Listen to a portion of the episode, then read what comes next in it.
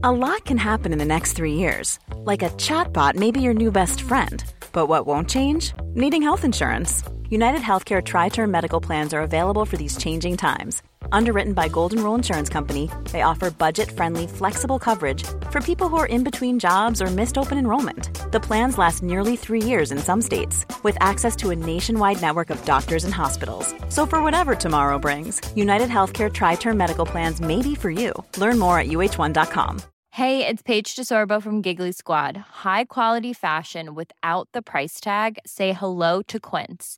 I'm snagging high end essentials like cozy cashmere sweaters, sleek leather jackets, fine jewelry, and so much more. With Quince being 50 to 80% less than similar brands. And they partner with factories that prioritize safe, ethical, and responsible manufacturing. I love that. Luxury quality within reach. Go to quince.com slash style to get free shipping and 365 day returns on your next order.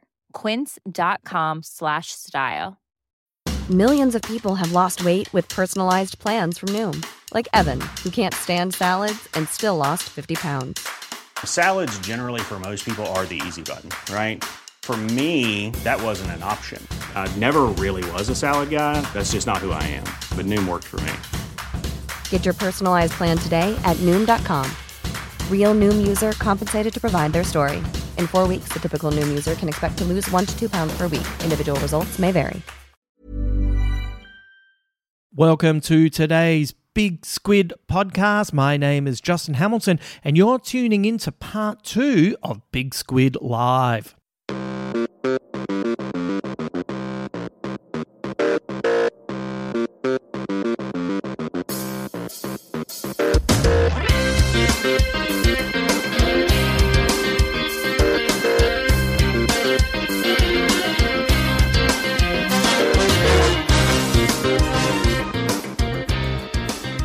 Thank you for taking the time to listen to the podcast. A reminder that this is part two of our live extravaganza that was originally filmed in Adelaide, South Australia at the Rhino Room. A big thank you to Craig, Mick, and all of the team at the Rhino Room for making the night run nice and smooth. You need things to run smoothly behind the scenes so you can make all the stuff on the stage work. So, thank you very much for all your time and effort, guys. Uh, look, you don't have to listen to part one first. You could listen to this part first. It doesn't matter. But if you want to do it in order, that episode is already up and it has Rove, Ben Elwood, author Garth Jones, musician Georgia Mooney, and Adam Spencer as my guests. Today's episode has Tom Gleeson, the fabulous Adam Richard, Limo, Mickey D, and a big music ending. yes. Uh, as I said in the last podcast, if you're an old school fan of my work from the 90s, you might even recognize who the guest is and possibly even the song. Yes. I dug right back into my history to uh, bring this one out, and it's uh, it's fun. Anyway, uh, if you're wondering how this came to be, I recently turned 50. You might not be across that, and uh, you know, anyway, I had a birthday celebration on the 17th in Adelaide. It's very funny, isn't it? 50. Like, you're probably thinking, yeah, man, you you, look 50. But to be honest, um, I'm not necessarily certain I feel it. But uh, anyway, we had a party in Adelaide on the 17th, and I looked at who was coming over, and I just kind of threw it out there. Do you want to do a live show? And that's how we ended up with this lineup of people all together on a random Friday night in Adelaide that wasn't the fringe. And just so you know, uh, I didn't want to make a fuss about my birthday. Like the party was my birthday and the show was the show. And I didn't want anyone to really mention my birthday. But for people who were there on the night, um, look, we finished the show and then Adam Spencer went out and gave an impromptu speech, and I dropped a last line that might be the funniest thing that I've said all year. But you know what? Sometimes the best jokes of the night stay in the room, and we were not recording at that point. So maybe, you know, if you see me after a gig or something and you ask me, I'll gladly tell you what was said. But um, anyway, comedy. Uh, there is also a mild glitch in this episode. And when I say a mild glitch, um, I had to edit a certain person's comment. Uh, once again, in the room, uh, the fabulous Adam Richards said something and it was funny, but I thought, you know what?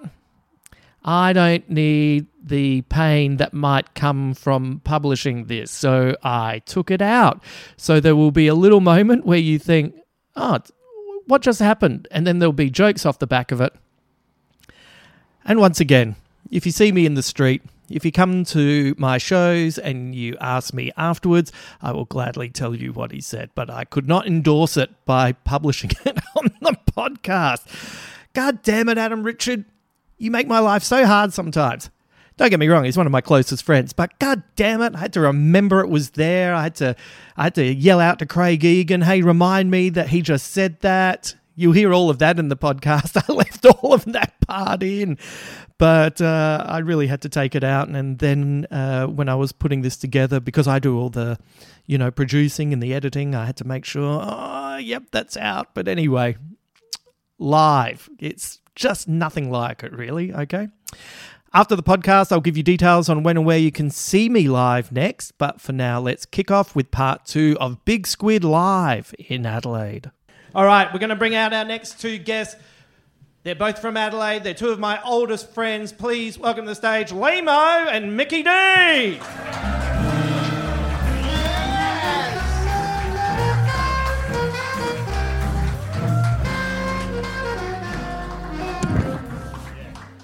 the tree. The tree. Can you believe it? Yeah, yeah, mate. Like, look at you. Like, I've known you for so long and you just really fucking went for it with the hair, didn't you? Why Like, not? You on know- the top and on the face. Yep. And uh, somehow he's the one who looks more like a pedophile. we actually Who knew? Was my, was we my plan- actually we swapped hair earlier. Oh, did you? Thi- Mickey, this was Mickey's mohawk earlier right, tonight, Yeah. and that was my moustache. Right. It looks great. Be great to be able to Did- change that up. Mickey's hair looks like you could just rip it off. Yeah.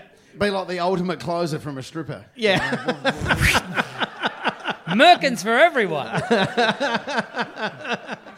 Can you remember uh, young Mickey D when we were uh, at the old Bolts Cafe? Yes. And uh, the Chi coming in at. How old were you when you first started stand up? Oh, about 17 and a half. Yeah, right. Oh shit! I was. Can you say eighteen? Because I was serving you drinks. You know, But it wasn't a full beer. so- No. Because you topped it up with Cointreau. yes. I didn't even know what Cointreau was. I just thought, oh, Carlton Draft tastes like citrus. Yeah. I liked you. That's how you showed affection to someone. You, There you go. Put a s- shot of Cointreau in there. And don't drive for a week. It's like, I don't have a license. but you know he was young because he still keeps halves in his age. Right. 17 and a half. Yeah. Yes. Which is like, I dug out that six months. That was the worst six months of my life. Mickey, when we were first at Rhino Room, right? I, um, you know, we loved Mickey, and he was fucking hilarious straight away. And Mickey came down each week and used to love the shows. And I had a bit of material about smoking pot, right? Yeah. And we, people laughing because I'm just not a like that was a really brief period in my life, Yeah. right? Yeah. More of a 1990 heroin guy now. Yeah. and Hence the long sleeves. yeah, yeah. And um, it's just fucking and and I did this bit where I pretended. I, I used to. say- My joke was I used to say, "You can tell when you're really stoned when you get to the second half of a sentence and you've already forgotten the first half of the sentence." Right. Right. And I did this thing where I'd improvise and I'd talk about taps, right? What's going on with taps? Anyway, it was fucking hilarious. I went into the whole joke, right? And Anyway, the next week, Mickey turns up, right? And he goes, oh, I got you a present. I said, What's that? And he fucking hands me a tap, right? But it's not a tap that's been bought at Bunnings. It's a tap that he's gone to his neighbour's front yard with a hacksaw and sawn off Yeah. the tap. And he's handed me his neighbour's tap. He he's still unhappy. I should have really shut the mains off too. That was Yeah. That was the mistake. it was. Yeah. But, uh, yeah. He never had to water those bulbs again though. No. That, uh, that garden's still blooming. Yeah. I've still, if he wants it back, I've still got the tap. Have you? yeah, yeah, yeah. Do you remember the first time that you saw Limo? Was it at Bolts or was it on Yeah, TV? like I finished. Uh, I finished high school, and Thank you. Uh, No, that, no, no. Yeah. Say, all no, right, don't no. blow him up. He's fine, No. mate. Fucking So hell. All right. We a- all nearly finished high school, It was, mate. a, it was ages. It was ages ago. I've done other stuff since. Uh, but the formal lessons finished, and we're meant to be studying. But instead, I went to see my first ever stand-up comedy set, and Limo's just come back from gigging in London, and you're on fire, and I was losing my mind, and I was, you know, I was there with my two high school mates, Alex and Roman. I'm going. This life stuff's fucking awesome. And, and then Limo's gone, What's that, mate? I've gone, Oh, fuck, he can hear me. I was like, and I'm going to get him a tap. later that night. Man, that is hilarious. The uh, w- w- you- were you into comedy as a kid, or what was the thing that Hmm. really kind of kick-started this? I think the first time I ever saw a stand-up comedy set, it was uh, I was on a cruise ship with my fam- family holiday. I was about eight. Right, yeah. And I saw some dude enter the talent contest with new stuff, and he was just destroying. And I'm like, wow, that's the first time. I was about eight, but I grew up in a pub.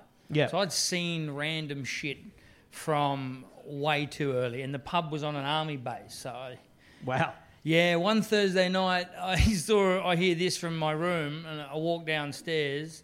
I hear this, ah, oh, fucking, ah, ah, and I'm like, oh, fucking, it's Thursday. And I walk downstairs, and I, I see a bloke with a dart hanging out of his arm, uh, and he's chasing after a guy who threw it at him. And it's like, Right. I'm like, yeah. And that's how you met Chris Franklin. So totally. My mum and dad were always uh, downstairs running the business, and Yeah. you know I lived lived upstairs. So uh, the VHS it was, Oh, it was yeah. always across the road to the video hire place, and you know Police Academy one week. Uh, Police Academy 2 the next week. you know, you got to space it out, and that get you through winter. You know. What was your what was your what's your pick of the franchise? The Police Oh, Academy look, it, franchise. it had to be Citizens on Patrol. Yeah. You know, Yeah. the Yeah. Bones Brigade are in there. Yeah. You know, it's the first time you really see some character development in Zed. Yeah. You know, ah, G, G made a machine. ah, G- You know, It's the Godfather stuff. 2 of the Police Academy franchise. Yeah. Yeah. No, I get that. Mission to Moscow for you? Oh, Where does no, that sit? it kind of lost me there. When Mahoney left, uh, you know, Steve, nah, that was peak Steve Guttenberg. Now, Yeah. and seriously, uh, and this is before, you know, having a physique in a comedy film was essential. And and Guttenberg really brought it early on there. And, and if any, any true Police Academy fans will recognise Police Academy 1, he's, uh, the leading lady in the film was Kim Cattrall.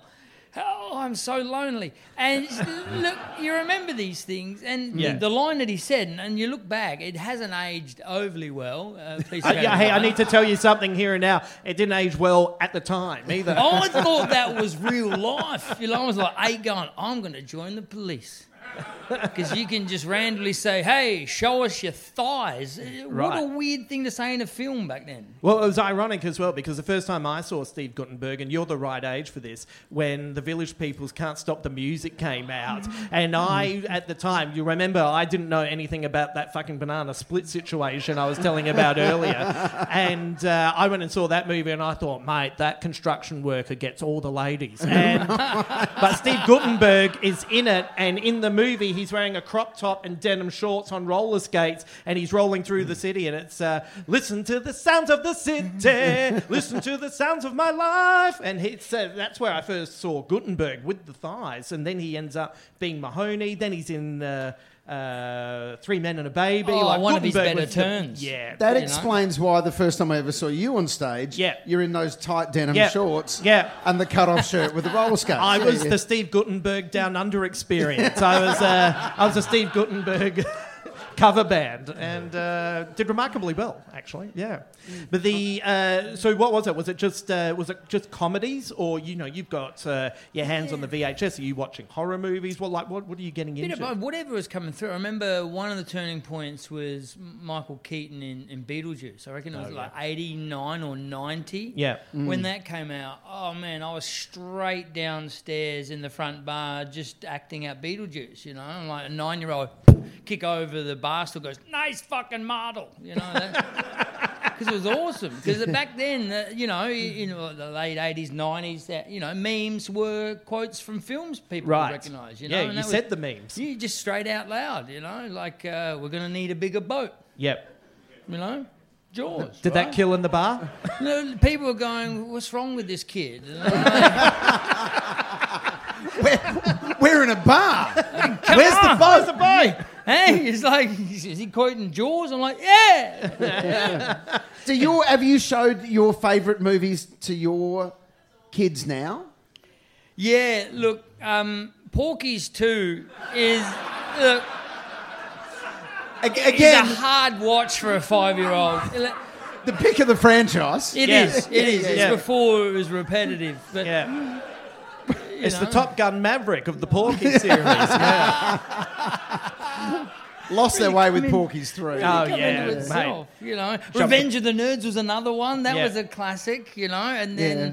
Revenge of the Nerds two. It's it's often hard to back up. You know? Yeah. Does any Mm. you know Does anyone remember uh, you know what came after uh, Oasis's first album? No. Well, their second album. Well, yeah, but. Well, is this some kind of fucking mathematical joke again? I just dealt with Adam Spencer. I mean, I don't mean to get I'm- I'm gonna weird on to you, Mickey, but definitely maybe was the first album, and What's the Story? Morning Glory was the second album, which was the big one. Uh, really, I have to read. But no one remembers the third album. What was that? I have fucking no idea. Good point. I got very drunk with Noel Gallagher once. He was a Did fucking you? delight. He was really funny. We uh, I ended up in this situation where we just got hammered, and uh, I, Hang, wait, hang, wait, wait, wait, wait, fucking hang on. Yeah. I was hang just on. being hammer, Where? and he said, "Who are you, You cool guy?" And I went, "Hammer." You can't start the story at we were getting hammered. Where the fuck were you? So And was, how were you, you know, with all due fucking respect, how were you hanging out with Noel Gallagher? It's a Yeah. good fit, right? Yeah. No, it's a good fit, but I want to Yeah. know how it happened and how the fuck I missed out. Yeah, oh, yes. It's now about we me! get it. Yes, yes. Well, uh, uh, so he, uh, I was mates with someone from Neighbours, and he was a Neighbours fan, and invited them to the show. And Who was the neighbours person? uh, Madeleine West, and Right. Madeleine West invited uh, Terry Siakis and me, and we went along and we hung out. And he walked out into the back room, and and Madeleine said, oh, "These are my friends," blah blah blah. And he just, without missing a beat, he looked at me and went, "Who's your favourite artist?" And I did not fucking waver. I went, "David Bowie," and he went. Nice. And then we were, I, it was like the best thing I could have said at that precise moment. then he just said, Right, we're getting hammered. I've always wanted to buy some comedians some drinks. So then he's buying us drinks and hanging out. And he was telling us these stories. He was really actually quite self effacing. We, we were trying to encourage him to go to Fitzroy karaoke to sing uh, Blur's song too. And uh. Terry and I were really onto him, like, come on, let's do it, it'll be great. And he said, I'm not going to do it for two reasons. Oh, what's that? The first reason is I'll do it fucking better. We're like, no, Gallagher! and he said, he said, the second, the paparazzi will get me. And I said, the paparazzi won't get you. We'll be in fucking Fitzroy. He said, you don't understand my life. He said, "Oh, I was at a Bucks party that I didn't really want to go to. I'm at this Bucks party and everyone's watching the strippers and I was just at the bar minding my own business. And then there was a little person there and this uh, little guy was talking about how strong he was and they were having a nice conversation. And the little person said, uh, I'm like much stronger than you. And Noel said, how strong are you? He said, I could carry you on my shoulders up these stairs. And Noel's like, no, you couldn't. He said, yes, I could. He said, he's 100 pounds. If you can do it, you can have this 100 pounds. So he gets on this little person's shoulders and he goes up the stairs. But at the second to top step, he trips and they fall out the doors. And then the paparazzi are taking photos. And then suddenly the next day, all through the rags, it's like Oasis singer comes out on dwarf's shoulders. So it was just a night like that. Pretty It was great. specific headline Yeah, too. yeah, They've, a really, very- they've really captured that context. You wouldn't have predicted that one. Did you see the Liam Gallagher story today? No. Liam Gallagher it was it, someone was asking about crazy things to do as a rock star, and he admitted that once he ordered up to his room from room service a trampoline. Right. All right. I thought, what a fucking fuck! It'd be great to be a rock and roll star. Right. Just or like I don't know, like a trampoline indoor. There's inherent issues with an indoor trampoline, but I just to be able to do that. Mate. You know, fucking Billy Idol once, right in Bangkok. It's a true story, right? Was in his hotel room for like two weeks, racked up a bill of 250 grand, and they he, they wanted to kick him out. He wouldn't leave. They had to get the Thai army to fucking remove him from the hotel room. Right. And it just made me go, I want to fucking be Billy Idol. Yeah. That's awesome.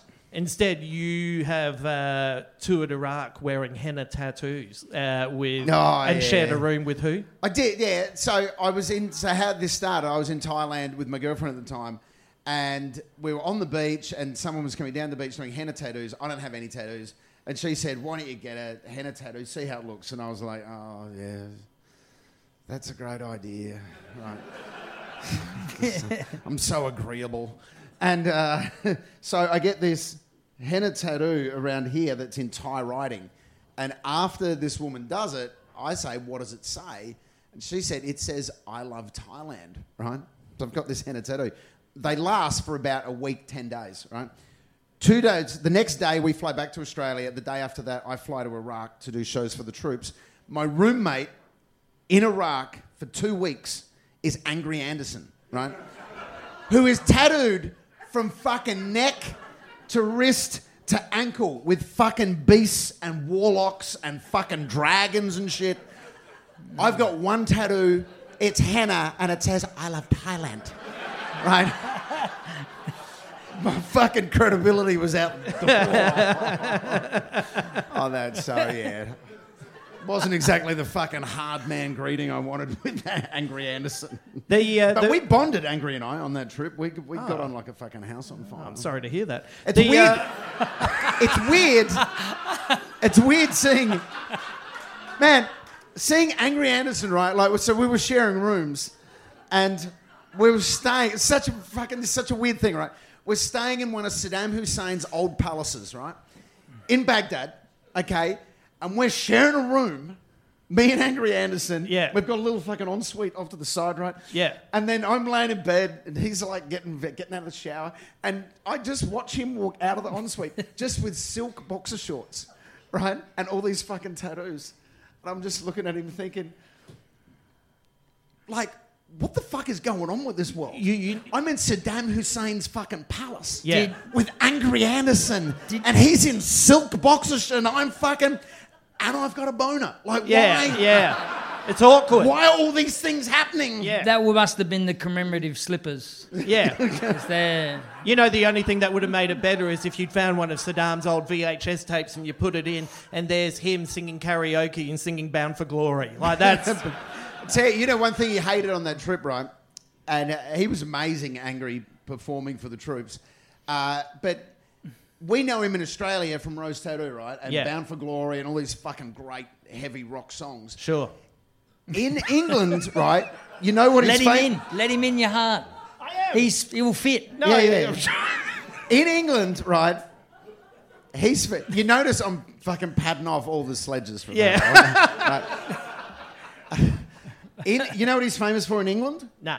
singing suddenly when Jason and Kylie Oh, got married yes. on Neighbours. right? Yes. So here he is, who's sung all these fucking great hard rock hits. Every British troop that saw him is like, "Oh my god, I love Suddenly on Neighbours." And he's like, "Oh fuck off!" You've been a music fan uh, for quite a while, and uh, it started off at a pretty young age, right? Uh, yeah, it was uh, Sesame Street. is Yeah, where- yeah, where- right. One, Started for me. Two, ah, ah, ah. Nah, my uh, My name is Fred. My name is Fred, and when I go to bed, I like to go. To I. Uh, but the bit, the, the one I want to talk about tonight. Yeah. For me. Yes. Right. Elvis Presley, the fucking king, right? So it's not, it's not like fresh news to love Elvis Presley, right? Right. But the '68 comeback special is the one.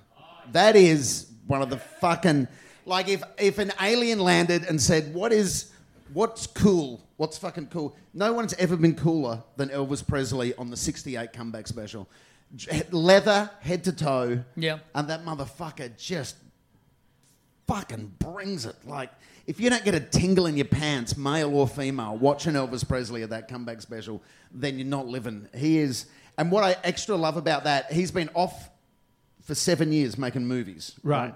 This is his comeback. Yeah. And he was kind of became a joke. Everyone's like, now we've got the Beatles and the Beach Boys and the Rolling Stones now. Elvis is like a fucking old man. Yeah. And he's a joke. You know how old he was at the comeback special? No. He's fucking 33 Oh, jeez. Is that right? And he'd been written off as a boring old man, right? And uh, he was 33. He had been making films for seven years, and he came back. And the last movie he made before his, he made some good films, right? Made 32 films, and he Wait made a minute. Like, I've already he made put up some with fucking good films. shit. Fuck Like, off. what? He made some good films. Really? Yes.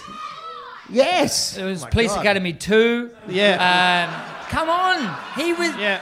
He, he helped Lieutenant Hawks Lieutenant Drive. He was there.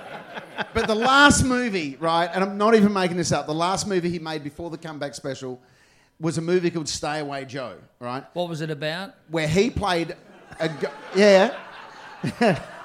he played a he played a Navajo Indian, Oh, y- yep. right? So this is problematic as shit, right?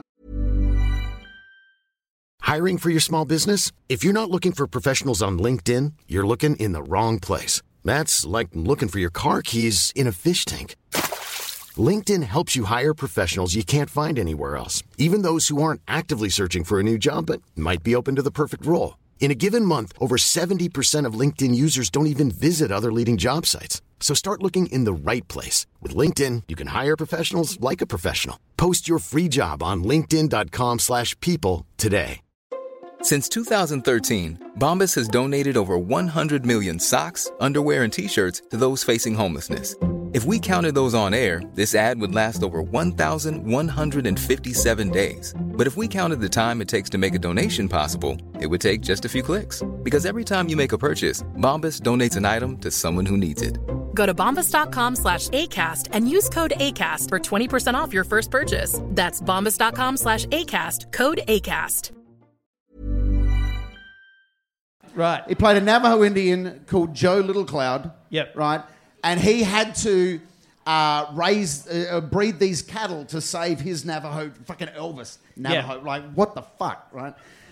And he had to, and he had this uh, this bull that he had to breed, and the bull, and this is not, um, this is true, I'm not making up. The bull turns out to be gay in the film, right? A So gay he can't bull. breed. So Right. to raise money to save, they have to do bull the bull riding. Everyone has to come pay money to bull ride, and he bull anyway. It's a fucking disaster. It's his worst film by a mile, and his career's in the toilet. And then he comes to do the comeback special. No one wants it. NBC says, "Fuck it, we'll take a risk on it." Colonel Parker wants him to do Christmas songs because it's a Christmas special. He says, "I'm not singing fucking Christmas songs. I'm going to be fucking Elvis Presley."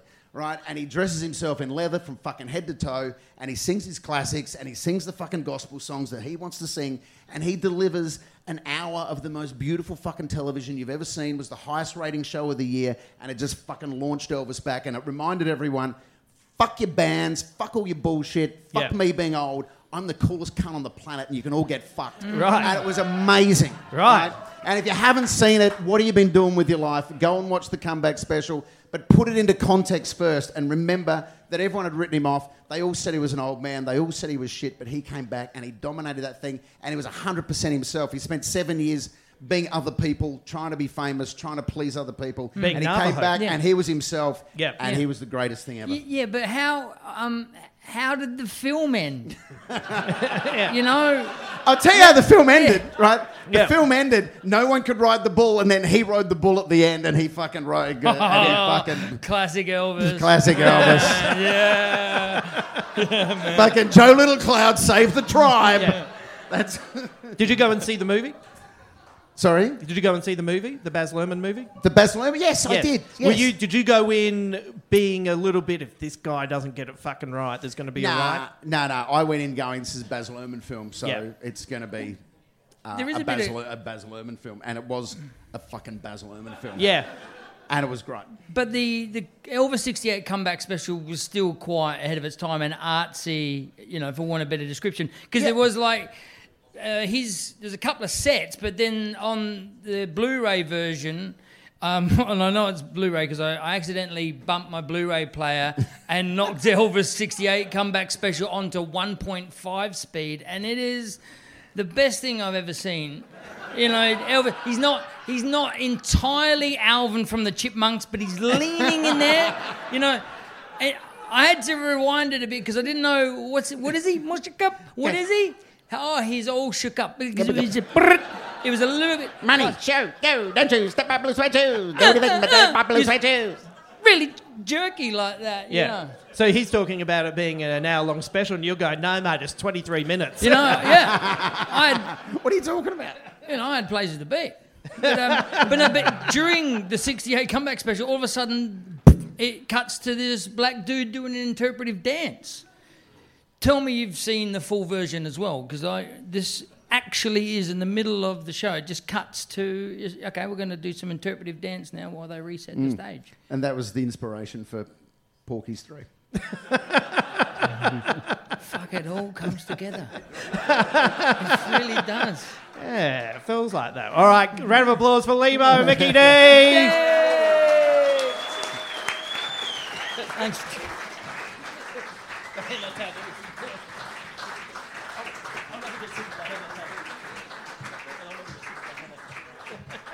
All right, we are going to bring out our final uh, guest this evening before we have to do the corporate sellout. So I'm still really sorry about that.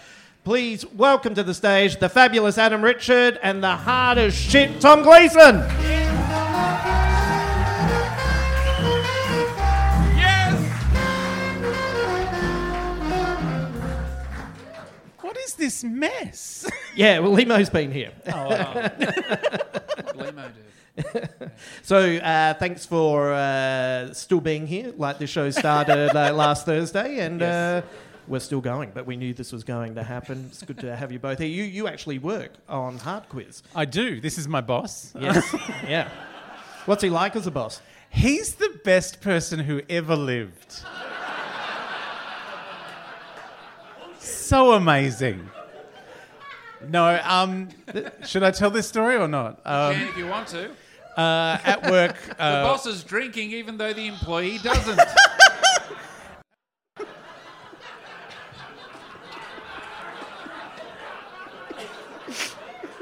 I deny those allegations. I'm a cunt in person. Yeah. The worst. The absolute worst. Can, can someone remind me to edit this? You know this bit will be in it as well. The bit where I get you to remind me. He was referring to the Hills Hoist. yeah, Oh yes. the man who invented the Hills hoist, Yes. very like a tyrant, horrible, Yeah, horrible. fuck that. Very Hills voice. difficult when he was in the Yeah. media. Yeah, yeah. The I know. I said that in his hometown. He'll, it'll get back, won't it? Yeah, we'll get back. Don't you worry about that. They're ready to go. Uh, what's it like having Adam as uh, someone uh, underneath you, metaphorically? Matron.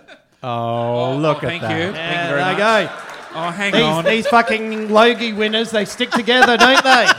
Oh, wow. Thank you very much. That, that's such a thrill to receive this from a Gold Logie winner who won it sincerely as opposed to me. I mean, look, you did point out on the night, Tom, that you had the highest rating show of anyone that was nominated. They don't like that, do they? No. And by that, I mean facts. and the and the truth, the popularity truth.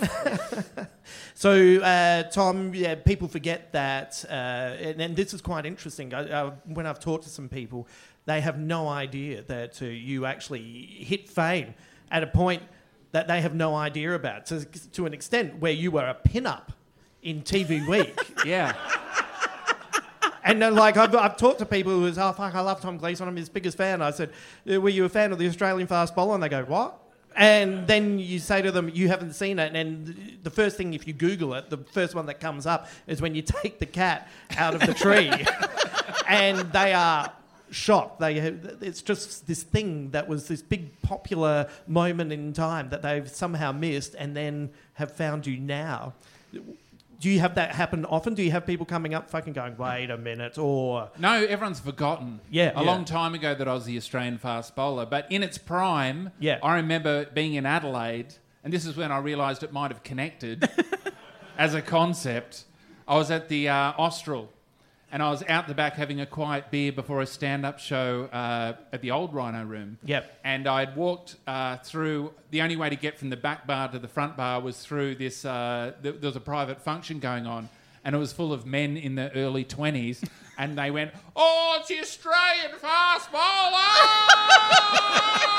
and they're all going, "How you going, mate? How's that? On your way back to the pavilion?"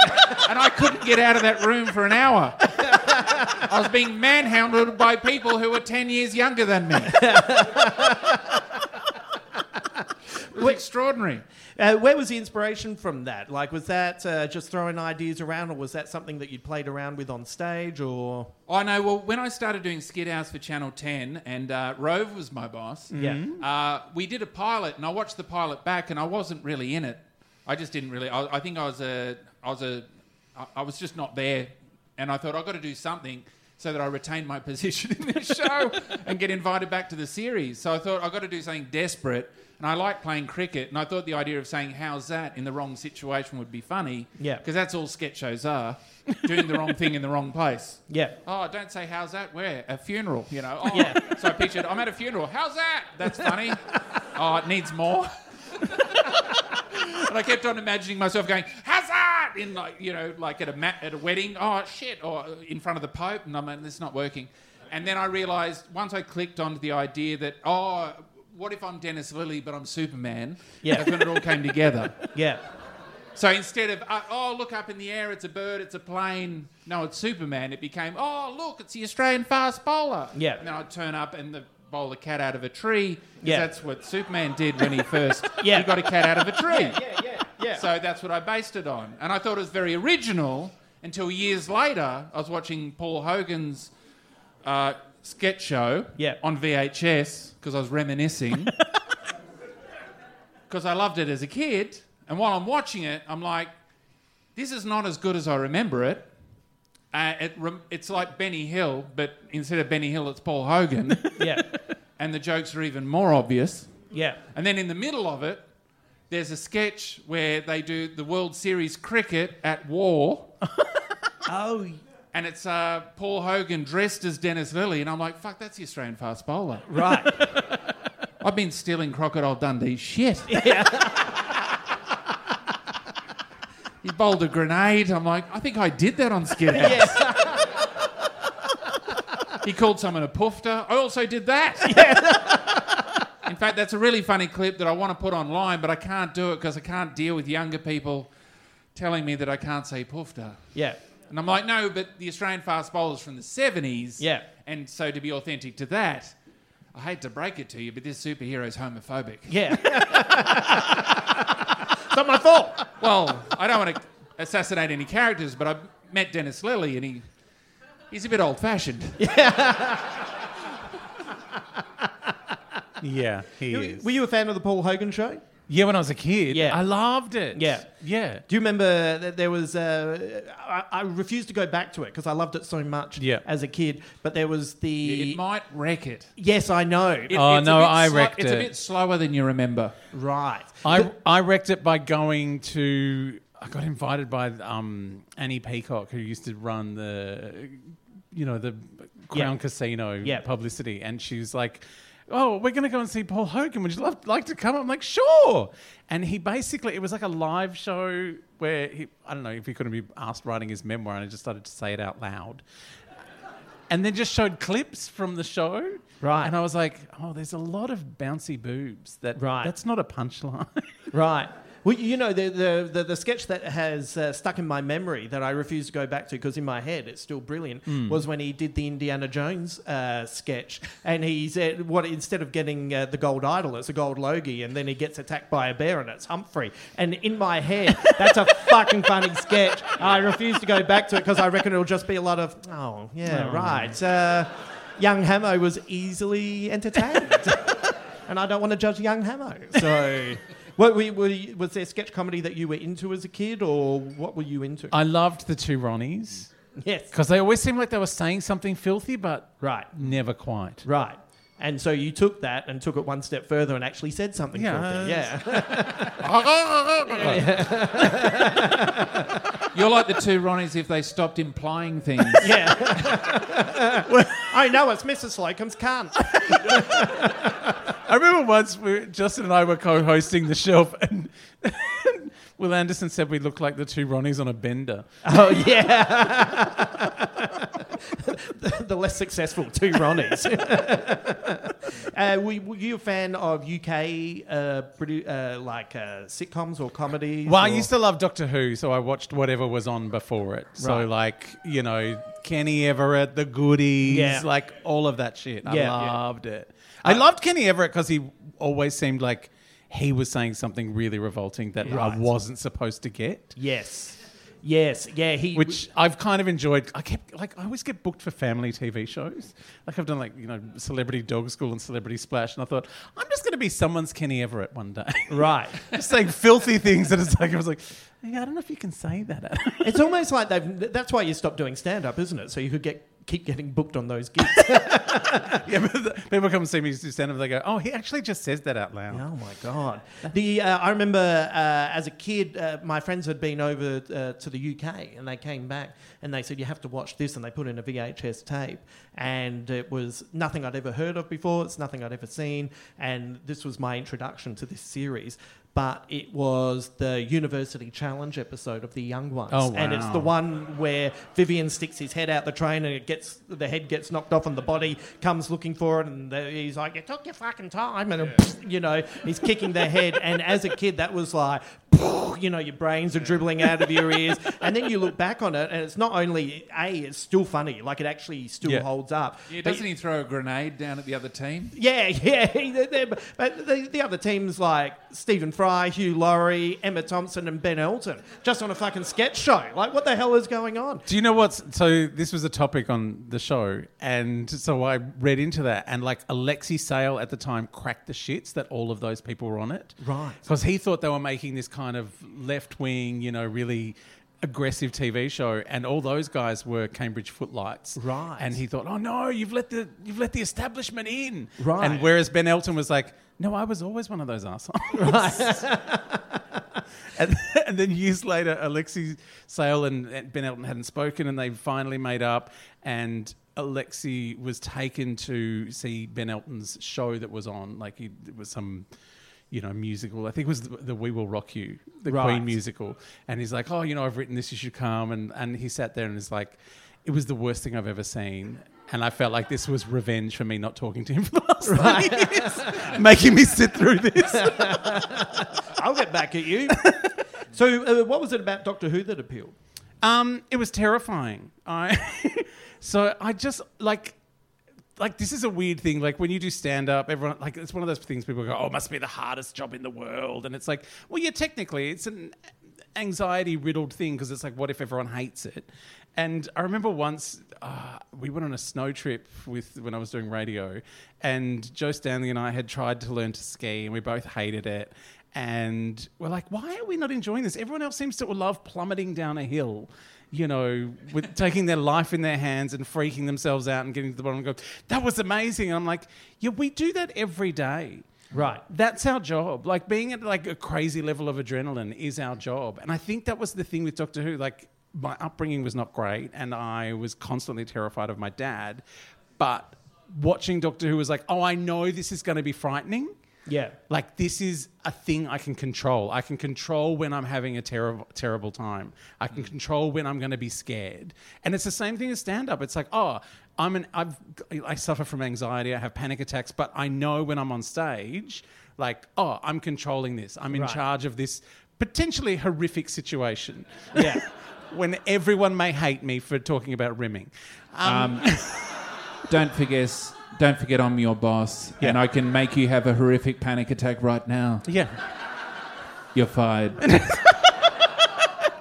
Wow. You, you don't know. I've rehired you. I was going to say, like, I, I got up at six o'clock this morning to work on Tom's show. So, uh, yeah, things will go horribly wrong next week when we're filming. if I'm fired. I did not get up at six o'clock to work on my show.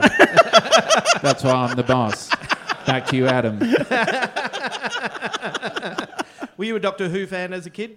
Oh yeah, I loved it. Yeah. I, I came in with Jon Pertwee, the Yeah. James Bond Doctor Who. yes. Love Jon Pertwee. Uh, even watched a bit of Worzel Gummidge. Oh yeah. just just to check when it was going to get good. It didn't for me. yeah. Uh, yeah, and Tom Baker was obviously he's the he's Yeah. the Roger Moore. I feel of the. Yeah. And then and then w- w- the guy from uh, what was the, other, the next guy after that? The Peter blonde guy? Davison. Yeah, I, I was not a fan of his Yeah. because Even though I'd he seen was him the on All cricket guy. Creatures Great and Small, and I'm Right. like, a, a vet can't be Doctor Who. Right. Get fucked. Yeah. He's got to go and care for animals. He can't travel through time. Yeah.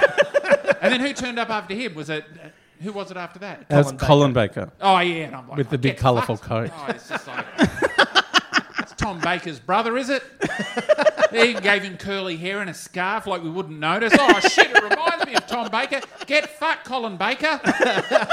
and then they did the TV show with uh, what's me McGuigan. What's his name? Paul McGann. As you can see, I haven't visited it since I was a kid. You know why? Because I'm an adult. and I watch adult shows now like Ozark, and I don't reminisce about Doctor Who unless I'm doing a podcast and trying to impress nerds in the middle of the night.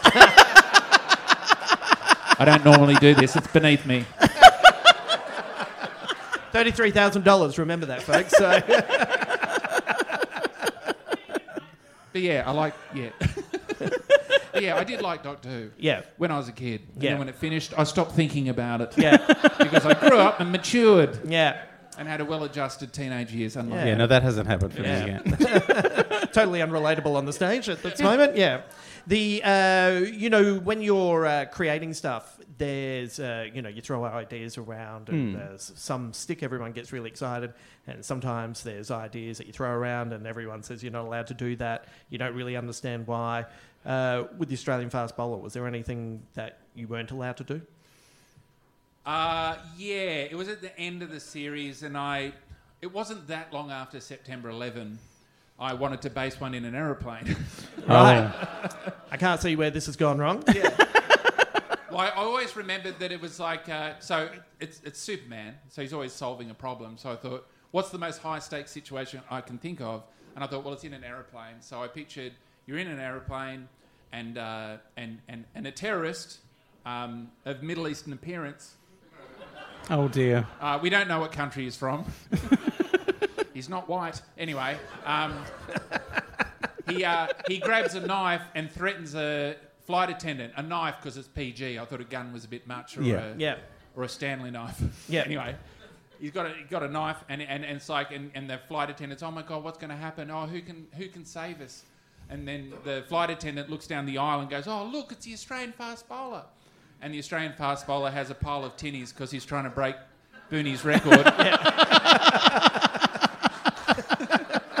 so he, he big pile of tinnies, he knocks them all over, just pops his head out in the aisle. How you going? Right? and then uh, everyone starts clapping on the plane. He's he's running down the aisle. He bowls the ball, and then um, the ball hits the terrorist in the middle of the head, leaves a tiny red dot, changes him from Muslim to Hindu. He finds inner peace, relaxes.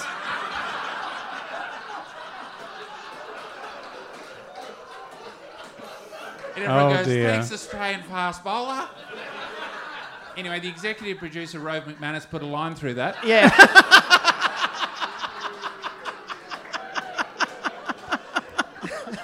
Didn't know how to live on the edge. All right. Thank you very much to Tom Gleeson and Anne Richard.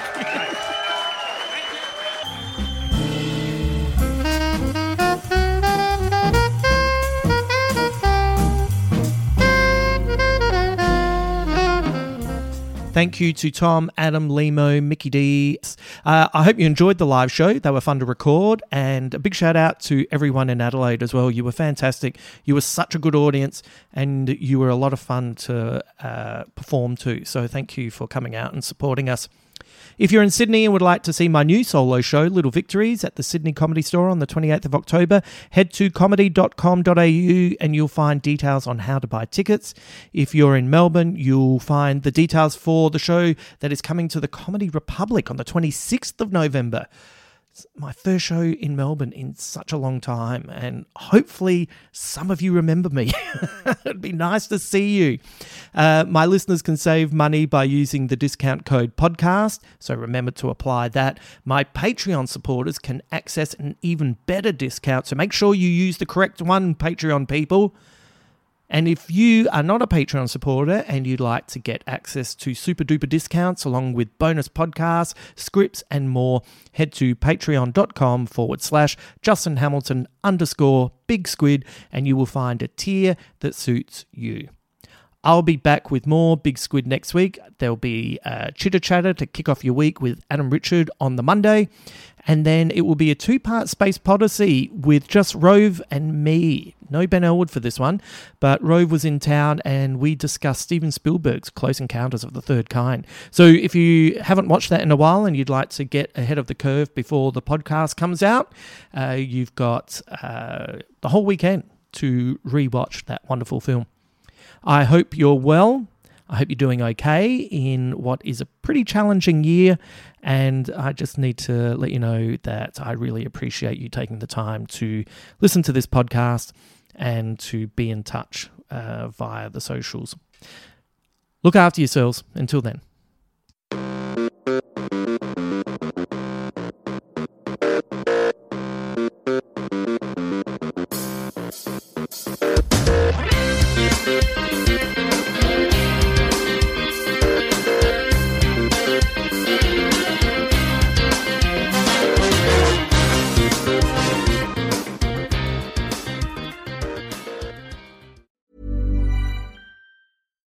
We're on a budget, we still deserve nice things. Quince is a place to scoop up stunning high-end goods for 50 to 80% less than similar brands. They have buttery soft cashmere sweaters starting at $50, luxurious Italian leather bags, and so much more. Plus, Quince only works with factories that use safe, ethical, and responsible manufacturing. Get the high-end goods you'll love without the high price tag with Quince. Go to quince.com slash style for free shipping and 365-day returns. Planning for your next trip? Elevate your travel style with Quince. Quince has all the jet-setting essentials you'll want for your next getaway, like European linen, premium luggage options, buttery soft Italian leather bags, and so much more. And is all priced at 50 to 80% less than similar brands. Plus, Quince only works with factories that use safe and ethical manufacturing practices. Pack your bags with high-quality essentials you'll be wearing for vacations to come with Quince. Go to quince.com slash pack for free shipping and 365-day returns.